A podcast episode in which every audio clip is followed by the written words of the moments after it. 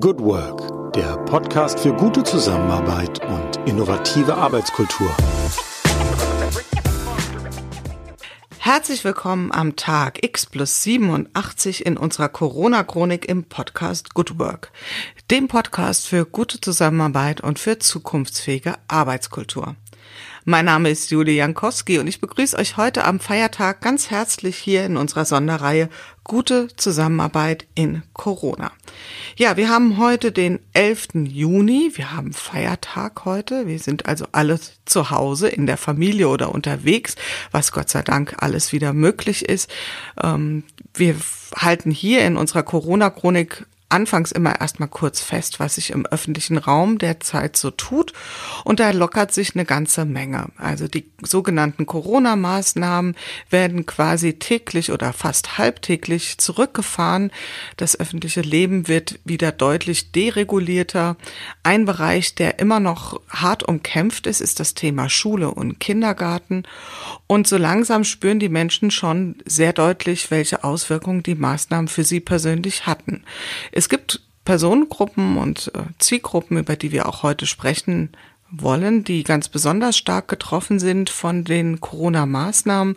Ähm, das sind Menschen, die irgendwie eine besondere Unterstützung erfahren, äh, soziale Unterstützung und genau das wird auch heute unser Thema sein.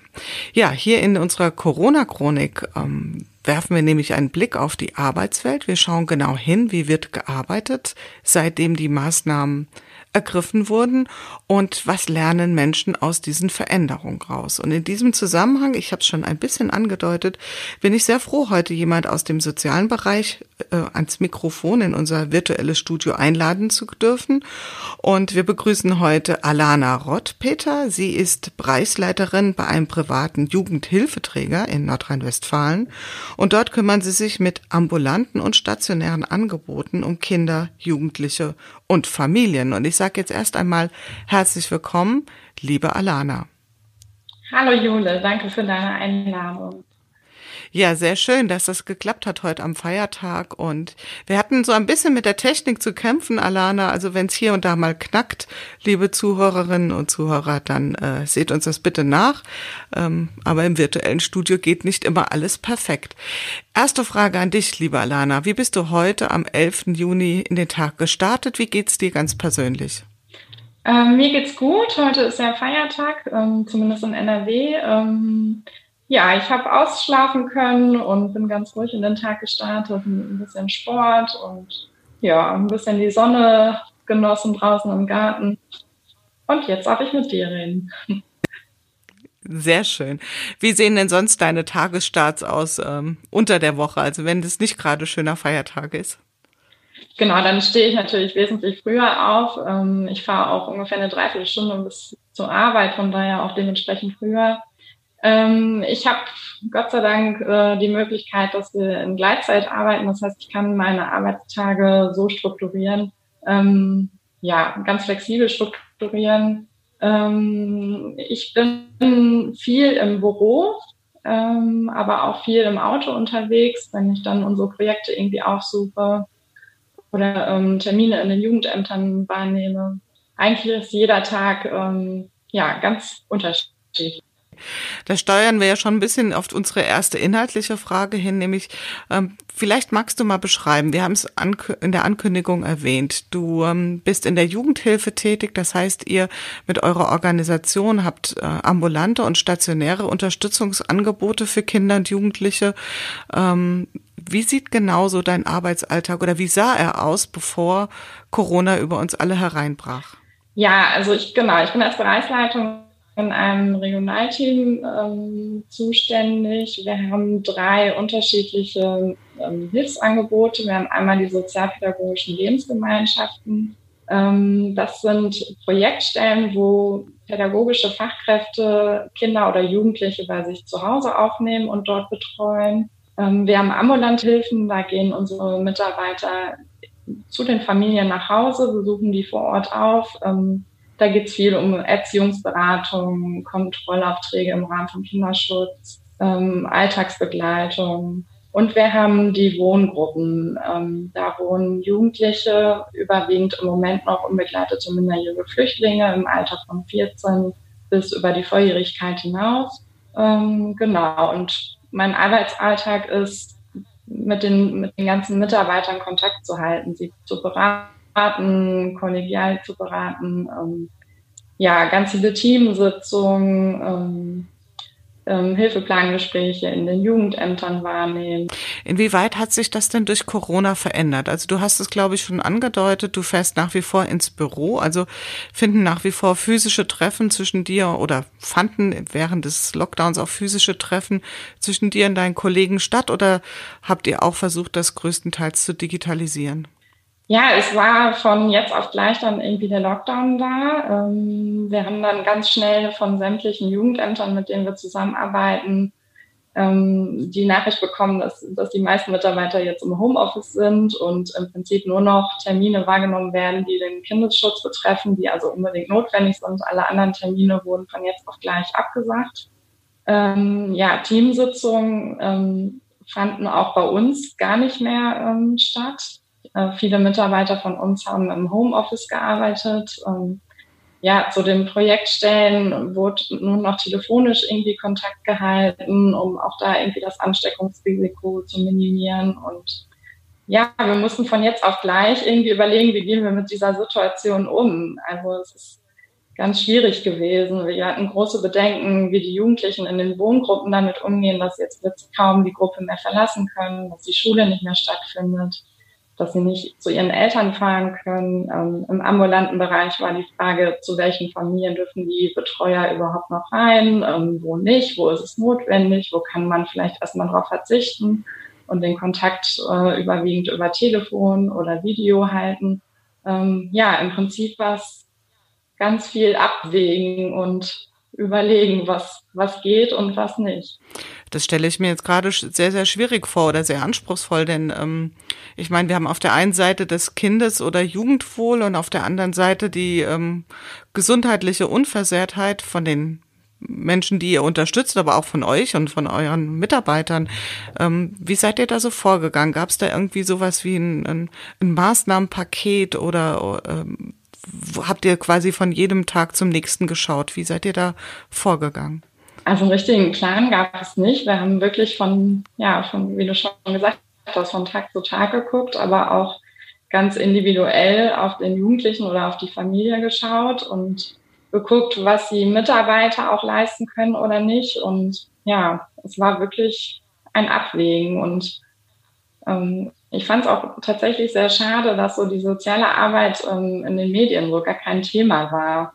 Ähm, ja, ich glaube, ähm, also die größte Sorge war immer, dass irgendwo was passiert, dass man irgendwas nicht rechtzeitig mitbekommt. Ähm, ja, und dann im Nachgang irgendwie darüber gesprochen wird. Aber es war wenig Thema so in den Medien.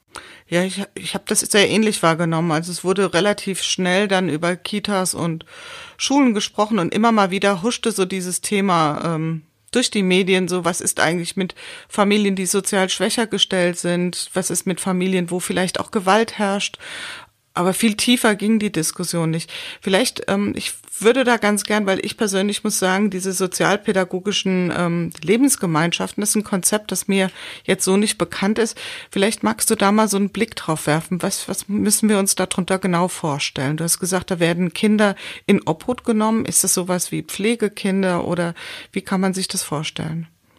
Ja, Im Prinzip ist es ähnlich wie bei Pflegekindern, nur dass die Menschen, die die Kinder bei sich aufnehmen und betreuen, wirklich pädagogische Fachkräfte sind. Das ist bei Pflegeeltern nicht unbedingt notwendig, bei sozialpädagogischen Lebensgemeinschaften schon. Also das beinhaltet natürlich auch, dass die Kinder in der Regel auch ja mehr Themen mitbringen als ähm, Kinder, die in Pflegefamilien aufgenommen werden. Ähm, ja, und genau, die leben dann da ähm, und werden 24 Stunden betreut.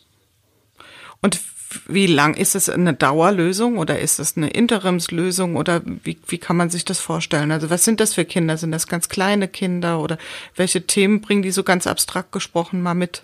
Das kann man gar nicht so sagen. Es ist tatsächlich auch vom Alter ganz unterschiedlich. Also es gibt ähm, sozialpädagogische Lebensgemeinschaften, die nehmen kleine Kinder auf. Es gibt aber auch welche, die spezialisiert sind auf Jugendliche. Ähm, es ist auf jeden Fall schon langfristig ähm, angedacht. Ja, und es sind Kinder und Jugendliche, die aus ganz unterschiedlichen Gründen nicht in ihren, ähm, also in ihrer Ursprungsfamilie leben können. Mhm. Jetzt würde ich ganz naiv als Nicht-Fachkundige sagen, ähm, ist das eine Alternativlösung zum Thema eine Jugendeinrichtung, also sprich ähm, ein Kinder- oder Jugendheim in dem Sinn? Oder ähm, warum entscheidet man sich dann beispielsweise für so eine Lösung?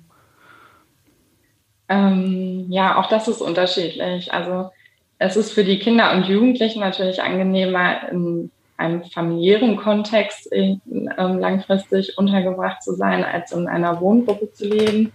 Aber es gibt auch einfach Kinder und Jugendliche, ähm, die können gar nicht in einem Gruppenkontext leben, sondern brauchen eine 1 zu 1 Betreuung.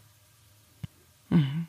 Und wie hat sich jetzt speziell, wenn man mal, deswegen wollte ich da ganz gerne noch mal ein bisschen reinbohren, wie hat sich speziell in diesem Kontext Corona ausgewirkt? Also konnten diese Lebensgemeinschaften weiter bestehen oder hatten die dann auch bestimmte Maßnahmen äh, oder auf bestimmte Vorschriften oder Regulierungen auferlegt bekommen, die über die normalen Lockdown hinausgingen? Wie war die Situation in diesen Lebensgemeinschaften? Mhm. Also dadurch, dass es ein familiärer Kontext ist, hat sich jetzt so an dem Konstrukt erstmal nicht viel verändert. Ähm, bis auf das die Kinder natürlich nicht in die Kita oder in die Schule gehen konnten und dadurch auch ja die Belastung bei den Fachkräften gestiegen ist. Ähm, und auch wir als Berater sind natürlich nicht mehr im persönlichen Kontakt gewesen, ähm, um einfach, ja, dadurch, dass wir auch noch viel mit irgendwie unterschiedlichen Menschen zu tun hatten, das Ansteckungsrisiko für die äh, zu minimieren. Also lief nur noch viel über Telefon oder Video. Ähm, und äh, am Anfang war es so, dass so die ersten Wochen aus den, aus den Projektstellen irgendwie gesagt wurde, ach, ähm, wir kommen jetzt zur Ruhe, es ist eigentlich alles ganz entspannt, aber ja, später war natürlich deutlich, dass dann da auch die Belastung stieg, einfach weil eine 24-Stunden-Betreuung auf einmal da war, hm. ähm, wo vorher irgendwie Kita und Schule schon viel abgedeckt hat. Hast du das noch so ungefähr in Erinnerung? Was war so ein Zeitpunkt, wo du gesagt hast, hm, jetzt wird's doch ein bisschen kritischer oder jetzt steigt die Belastung in ein sehr unangenehmes, auf ein sehr unangenehmes Maß an? Kannst du das noch so grob festhalten? So der erste Monat ähm, kamen noch viele positive Rückmeldungen und danach merkte man, dass die, ja, dass die Belastung anstieg. Wie seid ihr damit umgegangen? Wie konntet ihr das auffangen? Also einerseits mal für die Betreuerin oder die, die Menschen, die diese sozialpädagogischen Lebensgemeinschaften ja pflegen. Wie konntet ihr denen trotz ähm, Kontaktsperren und so weiter und, und Maßnahmen ähm, ja auch beratend oder unterstützend zur Seite stehen? Ja, man hat natürlich nochmal irgendwie viel mehr Kontakt über Telefon gehalten als jetzt im normalen Alltag manchmal hilft es ja dann auch schon den, den, Menschen, wenn man dann einfach erreichbar ist und zuhört und so ein bisschen auffängt von dem, äh, was sie gerade erleben. Ähm, schwierig war, dass wir natürlich keine Entlastungskräfte einsetzen konnten, weil auch dies irgendwie durch Corona nicht möglich war. Wir haben dann in einigen ähm, sozialpädagogischen Lebensgemeinschaften dann dafür gesorgt, dass zum Beispiel ähm, die Kinder und Jugendlichen in die Notfallbetreuung gehen konnten. Das war ab mhm. einem gewissen Zeitpunkt wieder möglich und ja, das hat die Projektstellen schon entlastet. Mhm. Schwenken wir mal kurz rüber. Du hast gesagt, ihr habt ja auch Wohngruppen. Wie lief das dort? Also was, was für Probleme sind da aufgetreten, beziehungsweise wie konntet ihr diesen Problemen, wenn du sie vielleicht kurz benennen magst, da ein Stückchen entgegentreten? Ja, ähm, ja, ein großes Thema war so Pandemie- oder Notfallplan. Ich ähm, wurde irgendwann von der Geschäfts Geschäftsführung angerufen und dann wurde mir gesagt, ja, wir brauchen jetzt sofort einen Notfallplan für die Wohngruppen. Also wie gehen wir damit um, ähm, wenn ein Corona-Fall in den Wohngruppen ähm, auftritt. Ähm, und das war natürlich erstmal so, okay, ich habe soziale Arbeit studiert, da habe ich mich jetzt noch nicht so mit Pandemieplänen oder Notfallplänen beschäftigt. Ähm, ja, ich habe dann irgendwie angefangen zu recherchieren. Ich meine, so das Robert-Koch-Institut stellt ja auch schon einige zur Verfügung irgendwie online. Habe dann Kontakt zu dem örtlichen Gesundheitsamt aufgenommen. Die waren auch sehr hilfsbereit. Ja, und habe dann irgendwie von einem Tag auf den anderen mal eben so einen Notfallplan geschrieben. Ähm, ja, und so ein, ich hatte anfangs auch große Befürchtungen, wie gehen die Jugendlichen damit um? Schule findet nicht mehr statt, sie dürfen irgendwie ihre Freunde nicht mehr treffen. Alle Freizeitaktivitäten sind gestrichen, sie müssen sich eigentlich überwiegend in der Wohngruppe aufhalten, dürfen ihre Eltern auch nicht besuchen. Wo ich irgendwie große Bedenken hatte, wie lange machen die das mit? Wann fangen die an zu rebellieren? So. Mhm. Ähm, ja, und ein dritter Bereich war von jetzt auf gleich ganz viele Hygiene- und Schutz Material zu besorgen, was ja auch am Anfang ganz, ganz schwierig war. Wie habt ihr die Jugendlichen in der Wohngruppe begleitet? Also ich habe zu Hause zwei Kinder, die sind Gottes Glück, glaube ich, ganz gut versorgt. Aber wenn ich mir das jetzt so vorstelle, übertragen, also das finde ich schon eine echte Herkulesaufgabe. Wie habt ihr das von außen sozusagen gemanagt? Also wie konntet ihr eine Stütze sein, vielleicht auch tatsächlich eine Kontrolle für die Wohngruppe?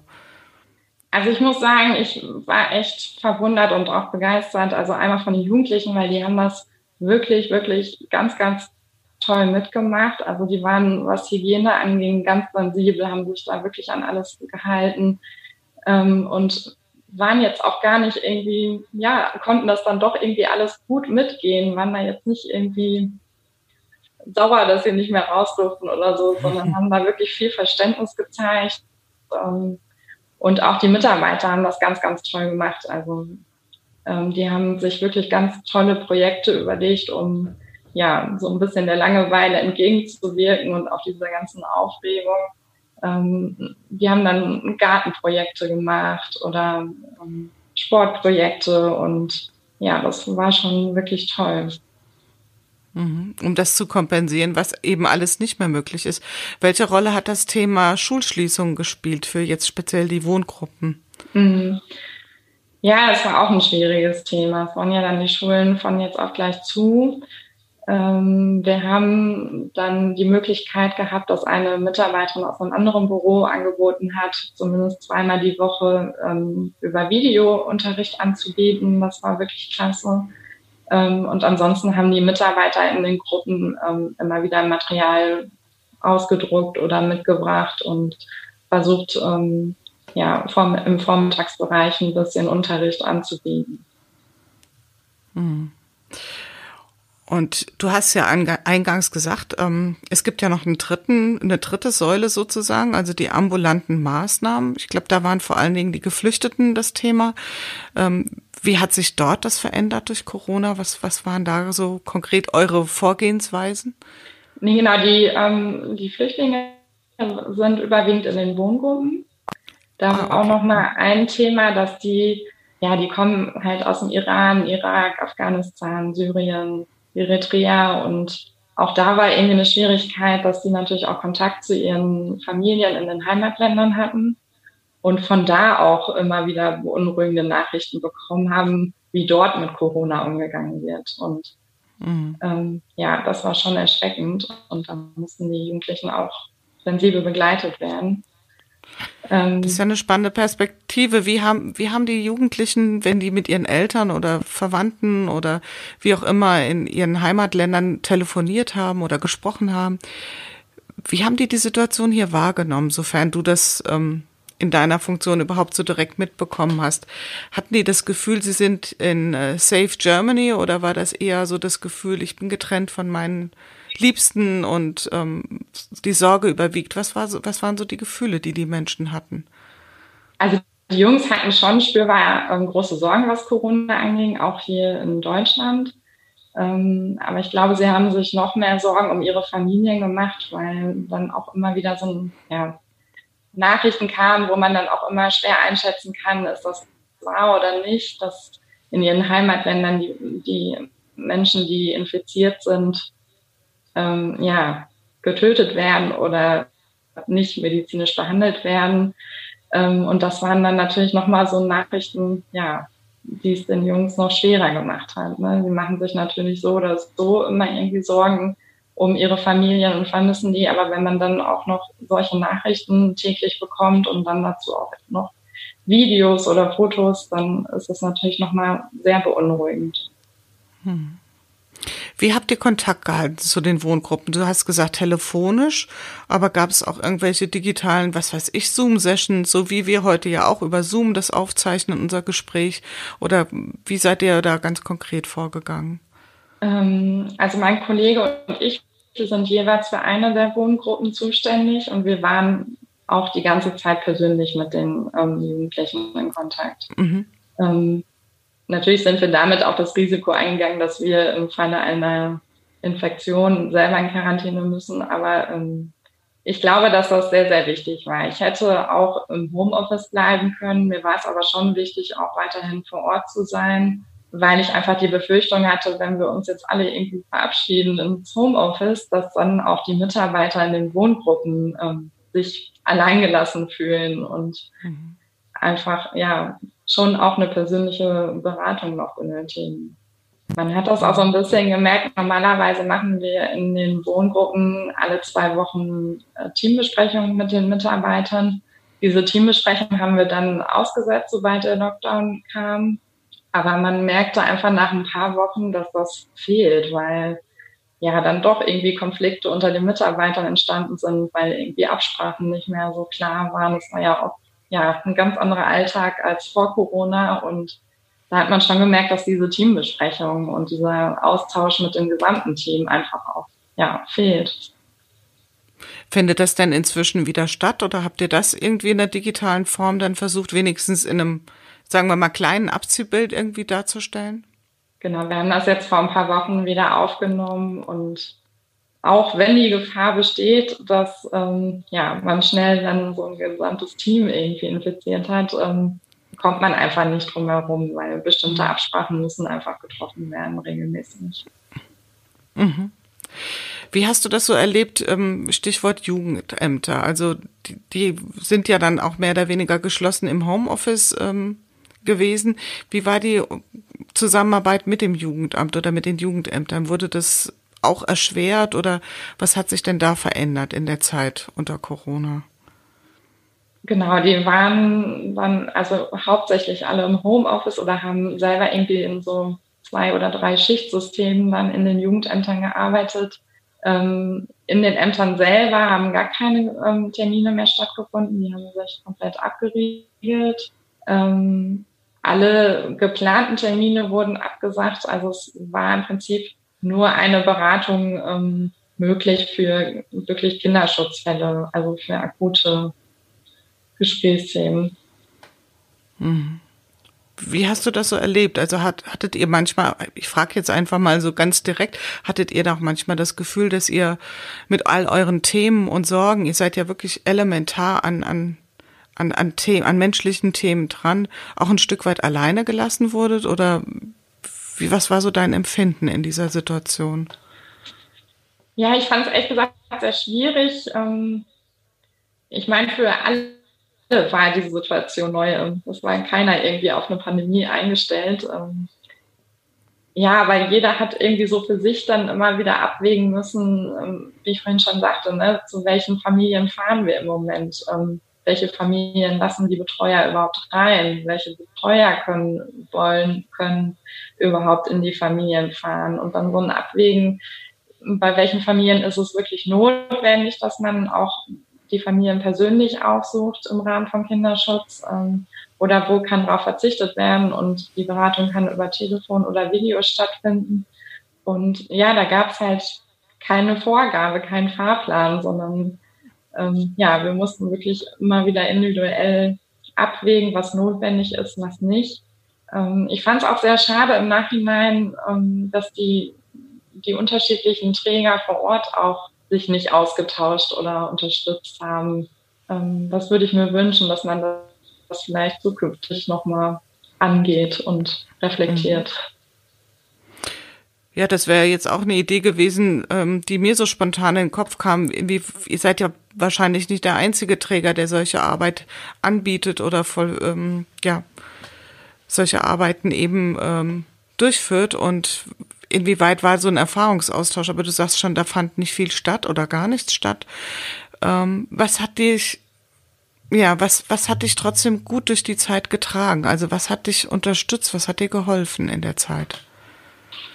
Mm, also ich glaube, ich habe so gelernt, dass ähm, ja einfach, dass man so ein Grundvertrauen haben sollte, dass man auch ja solche schwierigen Situationen, die man bisher gar nicht kannte, irgendwie trotzdem überwinden kann, dass die Arbeit trotzdem weiterlaufen kann. Ähm, ich habe ähm, großes Vertrauen in, in die Jugendlichen gewonnen, weil die auch ähm, die Ruhe bewahrt haben und das ganz toll mitgemacht haben. Ähm, ich bin total dankbar für, für mein Team, ähm, auch wenn wir uns persönlich nicht zur Teambesprechung treffen konnten, haben wir trotzdem eigentlich fast täglich uns dann über Telefon ausgetauscht und ja, abgesprochen, uns gegenseitig unterstützt. Genau. Ich bleib da noch mal ein bisschen hartnäckig dran an dem Thema Austausch. Ähm, Gibt es einen besonderen Grund, warum ihr äh, quasi nur auf das Telefon ausgewichen seid oder daran festgehalten habt und äh, nicht irgendwelche Videokonferenzen so gemacht hat, ist das eine Frage der Ausstattung in eurem Umfeld oder ist das auch eine Frage von ähm, vielleicht auch digitalen Kompetenzen oder dass ihr das Gefühl hattet, das Telefon ist einfach das beste Medium für eure Themen? Mhm.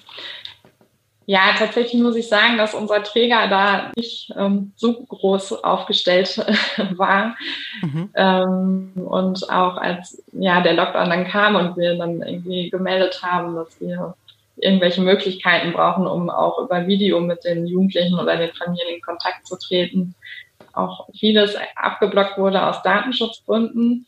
Ähm, und ich glaube, es war einfach ja wenig Erfahrung da ähm, was sehr schade war, weil es hätte, glaube ich, schon ähm, die Arbeit etwas erleichtert. Hm.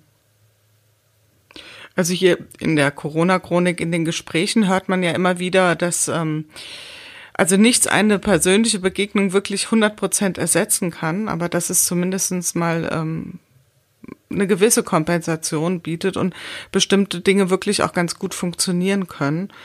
Und ja, wird man sehen, inwieweit diese äh, digitalen Medien auch zukünftig in Arbeitskontexten wie zum Beispiel bei euch Einzug halten werden. Also dass man vielleicht auch die Chance nutzt, das ähm, einzuführen und stärker anzuwenden, um einfach in Kontakt mit den Menschen zu bleiben, wenn es physisch schwieriger möglich ist.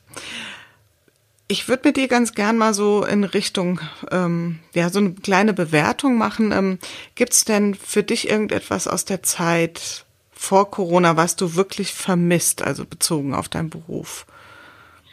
Ähm, ja, im Prinzip haben wir gerade drüber gesprochen. Also was ich vermisse vor Corona sind die ähm, persönlichen Teambesprechungen. Wir haben viel mhm. über Telefonkonferenzen gemacht, was ich A, wirklich irgendwie anstrengend finde, weil man doch dann irgendwie noch konzentrierter zuhören muss, was der Einzelne sagt und ich finde es auch manchmal schwierig, wenn man dann selber etwas erzählt und dann sogar kein Feedback irgendwie kommt, weil einfach die Mimik fehlt. Ähm, also mhm. ich freue mich, wenn die ganzen Teambesprechungen ähm, wieder stattfinden können. Ähm, ja, Fortbildungsangebote für unsere Mitarbeiter sind natürlich auch irgendwie alle abgesagt worden. Ich hoffe, dass wir das irgendwann wieder aufnehmen können. Und was auch ein wichtiger Teil ist, der Körperkontakt. Also es fängt schon an mit dem Bewerbungsgespräch, wo man dem Bewerber eigentlich die Hand gibt, aber auch gerade in der Arbeit mit den Kindern und den Jugendlichen, ähm, ja, ist es manchmal hilfreich, wenn man jemanden auch mal in den Arm nehmen kann. Ne? Hm. Ich hatte hier einen Gesprächspartner, das äh, kann ich dir vielleicht mal kurz äh, erzählen der kam aus einem ganz anderen Kontext als äh, deine Arbeit. Der kam aus, dem Industri aus der industriellen Fertigung und er sagte, er glaubt, dass das Thema Handschlag ähm, sich komplett verabschieden wird aus der Businesswelt. Das ist ja, ähm, finde ich, erstmal eine relativ heftige Aussage. Was glaubst du? Glaubst du, dass körperliche Begegnungen einfach durch diese Sorge vor Ansteckung auch langfristig ähm, ein Thema sein wird, was, was zurückgehen wird in eurer Arbeit? Also Hast du so einen Blick auf die Zukunft, dass ihr auch vielleicht in ein paar Monaten noch euren ja, Menschen weniger körperlich entgegentreten werdet? Was ist so deine Einschätzung? Also ich glaube, dass wir ähm, vorsichtiger sein werden. Und ich glaube auch, dass es noch eine ganze Weile dauern wird. Ähm, aber ich glaube schon, dass es zurückkehren wird. Und ich glaube auch, dass es also unabdingbar ist, gerade in den Wohngruppen und in den sozialpädagogischen Lebensgemeinschaften. Und ja, da gehört Körperkontakt einfach auch dazu. Ja, ist ja tatsächlich auch wirklich eine intime Situation, auch unter den Jugendlichen. Und gibt es denn auch irgendetwas, wo du sagst, hm, das braucht eigentlich aus der Vor-Corona-Zeit gar nicht wieder zurückkommen. Das haben wir jetzt so in der Corona-Zeit anders gemacht und das war eigentlich auch eine ganz gute Erfahrung. Mhm. Also ich hoffe, dass äh, das Thema Medien nochmal in unserem Träger nochmal, ja, nochmal besser aufgebaut wird, ähm, weil ich denke, auch unabhängig jetzt von der Corona-Situation, ähm, gerade die Jugendlichen, die wir ambulant begleiten, die sind, sind was Medien angeht, fit und, und sind manchmal auch besser über Medien zu erreichen als ähm, jetzt übers Telefon oder ja, das könnte schon hilfreich sein, dass, dass unser Verein sich da besser aufstellt und mehr zur Verfügung stellt. Ähm, ja, und dass man, und was, was bleiben kann, ist so, ja, dieser Austausch und Unterstützung untereinander. Mhm. Hast du denn für dich persönlich, wenn wir jetzt so langsam zum Ende unseres Gesprächs kommen, äh, so etwas wie, ich sag mal, einen Corona-Hack entwickelt? Also hast du dir selbst irgendwas zurechtgelegt in dieser turbulenten Zeit, was es dir etwas leichter macht, durch den Alltag zu kommen? Gab es da so etwas? Mm. Ich weiß es gerade nicht genau. Ähm, also privat habe ich ähm, wieder mehr Sport gemacht und war auch wieder mehr mehr in der Natur unterwegs, weil man ja ansonsten freizeitmäßig nicht so viel machen konnte. Ähm, ja, da würde ich mir auch wünschen, dass das erhalten bleibt. Mhm, okay. Als Ausgleich sozusagen genau. für die genau. Themen, die dich sonst fest im Griff haben. Ja, liebe Alana, da sind wir schon am Ende unseres Gesprächs. Ich stelle meinen ähm, Interviewgästen immer eine Frage, beziehungsweise bitte sie einen Satz zu verenden. Ähm, und der Satz heißt, wenn ich bislang etwas aus Corona gelernt habe, dann ist es das Pünktchen, Pünktchen, Pünktchen. Ähm, ja, dass wir das alles mehr schätzen sollten. Also die, vor allem so die Zeit, die wir auch mit unseren Familien verbringen können. Und ich glaube auch, dass wir mehr schätzen sollten, dass wir in eigentlich in einem gut aufgestellten Land leben, mit einem guten Gesundheitssystem, mit einer guten Regierung und ja, dass man vielleicht nicht immer alles direkt kritisieren sollte, sondern vielleicht auch einfach mal mehr wertschätzen sollte. Hm. Alana, ich danke dir ganz, ganz herzlich für deine tiefen Einblicke in eine Welt, die ähm, also hier zumindestens im Podcast Good Work so noch gar nicht wirklich stattgefunden hat. Das war sicherlich für viele, also für mich auf jeden Fall und sicherlich für viele Hörerinnen und Hörer sehr spannend, da mal äh, reinzuschauen und auch zu erleben, wie du mit der Krise persönlich umgegangen bist, beziehungsweise ihr als Team. Und äh, insofern danke ich dir ganz herzlich und wünsche dir noch einen schönen restlichen Feiertag und vor allen Dingen bleib gesund. Danke dir für die Einladung. Ich habe mich wirklich gefreut. Ich wünsche dir auch alles Gute. Ja, das war's für heute wieder in unserer Corona-Chronik im Podcast Good Work, dem Podcast für gute Zusammenarbeit und für zukunftsfähige Arbeitskultur. Wenn ihr Lust habt, noch weitere Folgen euch anzuhören, schaut einfach auf www.umic.de slash podcast oder über iTunes und Spotify. Ich freue mich, euch wieder hier zu hören und habe am Ende nur einen einzigen Wunsch an euch, nämlich bleibt gesund. Eure Julia Jankowski.